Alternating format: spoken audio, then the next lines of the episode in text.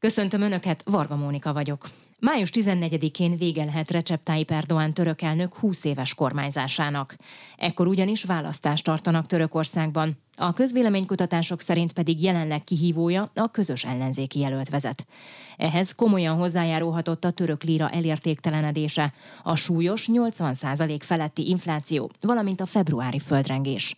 Hogy mi történt az elmúlt években a török gazdaságban és mi várható a választás után, erről beszélgetünk Erdélyi Dórával, az Ökonomusz Gazdaságkutató Alapítvány szenior elemzőjével. Üdvözlöm, köszönöm, hogy itt van. Köszönöm a meghívást, köszöntöm a hallgatókat. Nézzük akkor meg, hogy milyen állapotban van most a török gazdaság. Ugye 2022. októberében volt a legmagasabb az infláció, 85,5 százalékos. Itt tetőzött, vagy itt tetőzhetett, azóta mérséklődött, most olyan 50 százalék körüli, csak összehasonlításképp a magyar infláció az olyan 25 százalék felett van, tehát brutális a török pénzromlás mértéke, de miért? Érdemes visszatekinteni Törökország gazdasági múltjára, az elmúlt közel 20 évre, hogy megértsük a jelen időszaknak a gazdasági folyamatait és a mozgatórugóit. 2001-ben egy súlyos pénzügyi válság bontakozott ki az országban, a GDP is jelentősen visszaesett, majd 2002-től egy stabil növekedési pályára tudott állni a török gazdaság. 2002-2003 vízválasztó a török gazdaság szempontjából két ok miatt is. Egyrészt ekkor kerül hatalomra Erdoğan és pártja, másrészt elkezdődött egy olyan korszak az országban, amikor jelentős mennyiségű külföldi tőke áramlott be, mivel ebben az években az egész világgazdaságot egy dollárbőség, tőkebőség jellemezte, és pörgött a gazdaság. Nőtt a hitelezés is az országban, mivel olcsó volt, így egyre inkább eladósodott mind a vállalati szektor, mind a lakossági szektor. A gazdasági növekedésnek a motorja az építőipar volt, mivel gyorsan és könnyen lehetett vele pénzt keresni. És a külföldi devizabőség, a valuta beáramlás a török lírát is erősítette, így olcsó volt finanszírozni az importot és a gyors gazdasági növekedést. Azonban itt kezdődtek el az egyensúlytalanságok is a gazdaságban. 2015 után kapcsolt fokozatosan lassabb növekedésre a török gazdaság, és egyre inkább kitűnt a magas külső tartozás és az importfüggőség. És a belső-külső egyensúlytalanságokból fakadó problémák 2018-ban kerültek felszínre. Az ingatlan szektor lejtmenetbe került, de megmaradt a fizetési mérleg és a kereskedelmi mérlegnek a hiánya. Ez ugye azt jelenti, hogy több áru áramlott be az országba, mint amennyit kivittek a törökök. Megemelkedett a külső adósság, amit fizetnie kellett az országnak, mégpedig dollárban, külföldi devizában, és így elindult a lira gyengülése is. Ez pedig tovább emelte az adósság szolgálatot, vagyis amit a külföldi hitelek után kellett az országnak fizetnie. Ez pedig megdrágította az importot és inflációt okozott. Ezt tetőzte 2020-ban a koronavírus járvány, ami globálisan is súlyos megrázkódtatást jelentett a gazdaságnak. Törökországban is gazdasági visszaesést okozott, de viszonylag gyorsan talpra állt belőle a török gazdaság. Csak aztán megjött a háború, és a És akkor jött a háború. Pontosan. 2022 második felében már fékezett az országban a gazdaság. Elsősorban a háború következtében és a belföldi külföldi kereslet lassulása miatt. És akkor elérkeztünk az inflációhoz. A mostani inflációs válság mindezen folyamatokra vezethető vissza. Külső tényezőként ott van a koronavírus járványból való gazdasági helyreállásnak a mikéntje, azaz, hogy a kereslet gyorsabban talpra állt világgazdasági szinten és országon belül is, mint a kínálat. Így a kettő között felborult az egyensúly, a hiányok meglökték az inflációt. Ugye az orosz-ukrán háború miatt pedig az energia és az élelmiszerárak nőttek meg jelentősen globálisan is. Azonban mindenek előtt a török infláció gyorsulásához a líra értékvesztése járult hozzá, a dollárral szemben való értékvesztése, mely mögött elsősorban a jegybanknak a török jegybanknak a kamatcsökkentése állt, amelyel az ország gazdaságát kívánja felpörgetni és megtámogatni. Az árfolyam gyengülése pedig megdobta az importált termékek árát. Ugye olyannyira gyengült az árfolyam, a török lira árfolyama, hogy most 19 török lirát kell adni egyetlen amerikai dollárért. 2021 elején még 7,4 lirát kellett adni, és már akkor is gyengének számította ez a fizetőeszköz. Igen, több árfolyam gyengülési hullámot is azért átélt a török gazdaság az elmúlt időszakban. Ezek a külső egyensúlytalanságokból, a magas külső adósságból, a befektetői bizalom csorbulásából fakadtak. A mostani jelentős gyengülési hullám is 21 végén kezdődött, és emögött is a hitelfelviteli lehetőségeket és ezekkel a gazdasági növekedést támogató jegybanki alapkamatcsökkentés állt. Annak ellenére, hogy az infláció ugye kétszámjegyű és nagyon magas értéken volt Törökországban. Az alapkamatot 19 százalékról 8,5 százalékig vágta a török jegybank, így pedig kevésbé lett vonzó befektetési célpont Törökország nemzetközileg, ez pedig gyengítette a török lírát. Egyéb belső és külső kockázati tényezők mellett is. Ugye a lira gyengülése átgyűrűzött az inflációba is, ami pedig tovább csorbította a befektetői bizalmat, egy ilyen ördögi kört kialakítva. Külső vagy inkább belső okokkal magyarázható inkább akkor ez a jó néhány válságos időszak?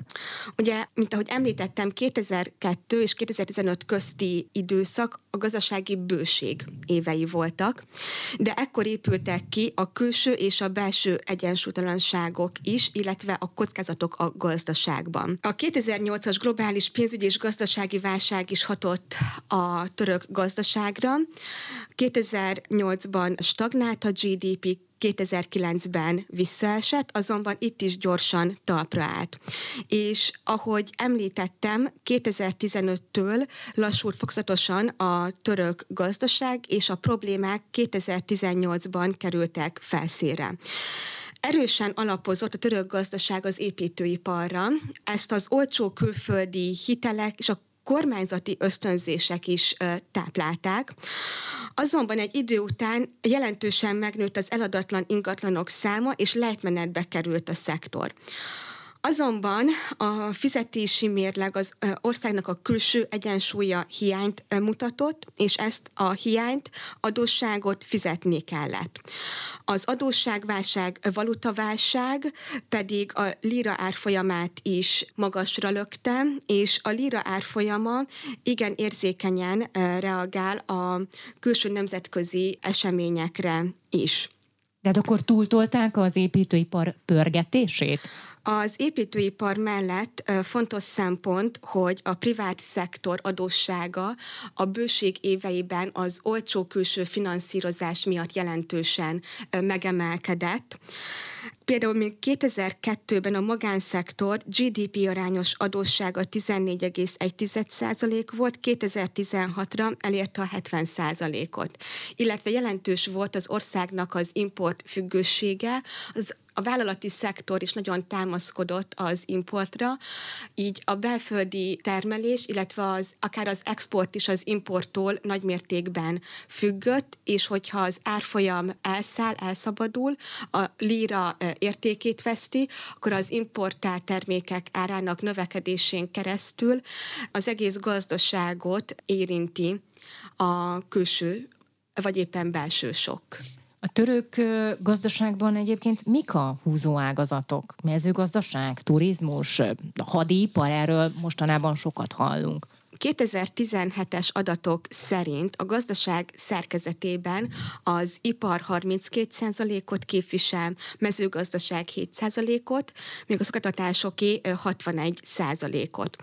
Ezen belül, ahogy már említettem, kiemelt jelentőségű volt, és még a mai napig is az építőipar. Ez volt a fő motorja a gazdasági növekedésnek, és ugye a februári földrengések miatt ismét előtérbe kerülhet ez a szektor a jövőben is. Egyrészt, hogy mennyire voltak az épületek földrengés biztosak, ezt a kérdést többen is föltették. Másrészt ugye az újjáépítések is pörgethetik majd a szektort a következő időszakban. A másik szektor, amit pedig kiemelnék, a turizmus Törökországban.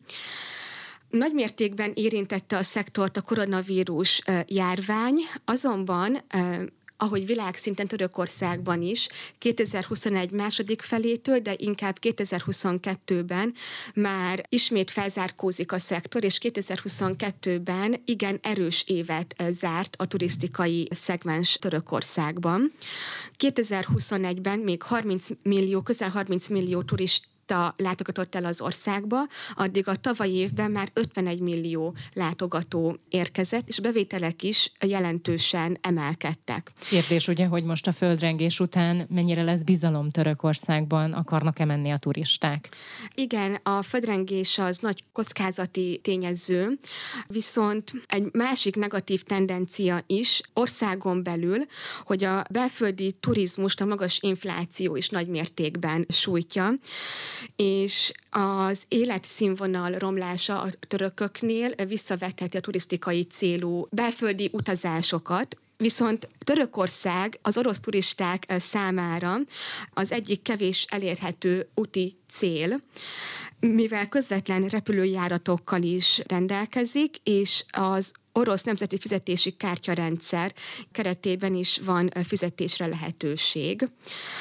Továbbá az ország is nyitva maradt az orosz turisták előtt, miközben ugye a nyugati országok repülési korlátozást rendeltek el a háború miatt. Magyarországnak egyébként mennyire élénkek Törökországgal a gazdasági kapcsolatai? Jelentős történelmi múltra tekint vissza a török-magyar gazdasági kapcsolat, amit több szempont mellett is lehet értékelni. Az első ugye a külkereskedelmi termékforgalom, az export, illetve az import alakulása a két ország között. 2022-ben, tehát a tavalyi évben a KSH adatai szerint Törökország hazánk 19. legfontosabb export célországa volt, illetve behozatal tekintetében Törökország 20. legfontosabb importpartnere volt hazánknak. Ezen kívül az elmúlt években, de különösen is 2018-tól jelentősen megnőtt a Törökországba irányuló export értéke, illetve hazánkba érkező import is jelentősen gyarapodott, és külkereskedelmi mérlegünk pozitív Törökországgal szemben, mivel 2003 óta folyamatosan többet exportálunk magyarok Törökországba, mint amennyi terméket importálunk onnan. Más szemszögből is nézhetjük a gazdasági kapcsolatok kérdését, például a török cégeknek a magyarországi jelenlétét nézhetjük. Csak nem 100 török vállalat közel 2200 ember foglalkoztat hazánkban kormányzati tájékoztatás szerint, és köztük van például a Sisakam török nagyvállalat. Nemrég hajtott végre egy 85 milliárd forintos beruházás Kaposváron, ez egy üvegcsomagoló anyagot gyártóüzem. A magyar cégek is beléptek a török piacra, köztük van például az orvosi berendezéseket gyártó Medikor. Nézhetjük harmadik szempontként pedig a közvetlen tőkebefektetéseket, az FDI-nak az áramlását. 2019-hez képest 64%-kal nőtt a Törökországból Magyarországra érkező közvetlen tőkebefektetés, és ezzel a 34. legnagyobb tőkebefektető volt Törökország hazánkban 2020-ban. Ez a Geotrendek. Az Inforádió külgazdasági és geopolitikai magazinja. Vendégem Erdély Dóra az Ökonomusz Gazdaságkutató Alapítvány szenior elemzője, akivel a török gazdaság helyzetéről és a májusi választásokra gyakorolt hatásáról beszélgetünk. Ugye, válságok, magas infláció, gyenge deviza, ahogy már ön is utalt rá, a törökök életszínvonala az elmúlt években sokat romlott. Igen, ugye, ahogy említettük korábban, a török infláció igen magas szinten tetőzött 2022. októberében, 85,5%-on, és um, ugyan lassult az, az követő hónapokban, viszont márciusban továbbra is 50%-on állt az éves szinten mért árszínvonal romlás. Az Élelmiszerárak pedig még magasabb növekedést mutattak ennél márciusban, 70%-kal nőttek éves szinten. Az árak drasztikus megugrása pedig visszaveti a lakosság keresetének az értékét, tehát amennyit a bérek érnek, ez pedig a fogyasztási lehetőségeiket is korlátozza, ezáltal pedig visszaveti az életszínvonalukat. A török szakszervezetek szövetsége közölt adatokat a szegénységi küszöbre vonatkozóan, amely tavaly decemberben 26 ezer lírára emelkedett, amely majdnem ötszöröse volt az akkori minimálbérnek, ami 5500 líra volt. Ez a szegénységi küszöb 2021. decemberében még csak 13 ezer lírán állt. De mi is ez a szegénységi küszöb? Ez a fogalom azt a pénzösszeget mutatja, amely egy négytagú család számára elegendő ahhoz, hogy az egészséges táplálkozáshoz szükséges ennivalókat, alapvető higiéniai, lakhatási eszközöket, termékeket megvásárolják, igénybe vegyék az oktatást, egészségügyi szolgáltatásokat. Tehát az infláció jelentős emelkedése miatt egy két minimálbért kereső szülő együttes fizetése sem érte el egy átlagos török család esetében a szegénységi küszöböt. És európai viszonylatban kifejezetten magas a munkanélküliek aránya Törökországban. E, igen, sajnos általánosságban elmondható, hogy nemzetközi összevetésben magas szinten áll a munkanélküliségi ráta, 10% körül mozgott átlagosan 2002-2022 között, még ugye világszinten 6% körül állt a munkanélküliségi ráta a 10 helyett, az Unióban pedig 8 és 9% körül mozgott. Azonban a török munkaerőpiacnak több sajátossága is megmutatkozott az utóbbi években. Itt gondolhatunk a nők és a fiatal korosztálynak az alacsony foglalkoztatására, a viszonylag kedvező nyugdíjazási feltételekre, a bevándorlók integrálása jelentette kihívásokra, vagy a magas arányú informális foglalkoztatásra és ebből eredő gyenge szociális hálóra. Akárhogy is nézzük, a csökkenő életszínvonal és a magas munkanélküliség egy kormány népszerűségének sem kedvez, és ehhez jött még februárban az utóbbi száz év legnagyobb földrengése. Ugye több mint 50 ezeren meghaltak, városok semmisültek meg, a károk dollármilliárdokban mérhetők, és hát nem csak ez okozott nagy anyagi veszteséget, hanem nyilván a helyreállítás is rengeteg pénzt emészt majd fel. Igen, egyenlőre még a károk, anyagi károk felmérése zajlik, és még csak becslések vannak, hogy ez mekkora értéket is tehet ki. Az ENSZ fejlesztési programjának törökországi irodavezetője nyilatkozott úgy március elején, hogy a károk 100 milliárd dollárt is elérhetik. Ez 35,5 ezer milliárd forintnak felel meg, és a 2021-es török GDP 12,2%-át tenné ki. Ugye a földrengés sorozat mind a romeltakarítás, mind az újjáépítés és a károsultak támogatása révén is érinti az állami költségvetést.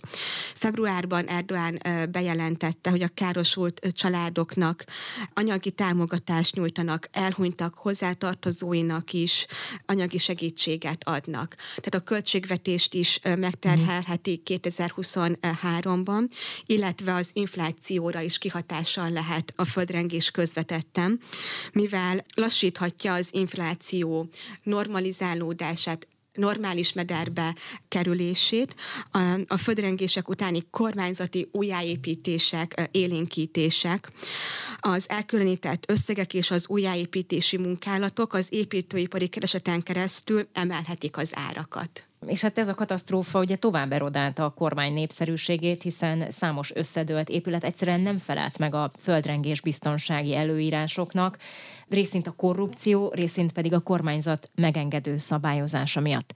De mit ígér az ellenzék? Az erdoáni gazdaságpolitika homlok egyenest ellenkezőjét? Törökországban hat ellenzéki párt fogott össze a május 11-i elnöki és parlamenti választások kapcsán.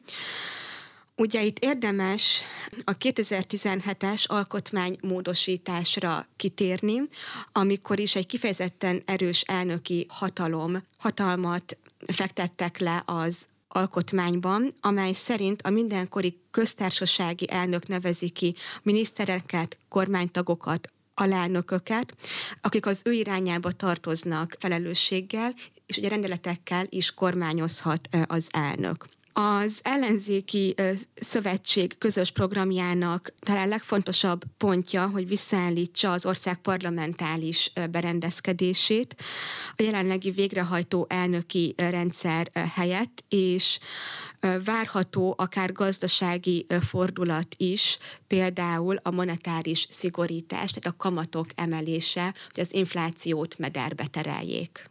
Mennyi idő egyébként, és mi kellhet egész pontosan a stabilizációhoz? Ennyi elegendő a kamatok emelése?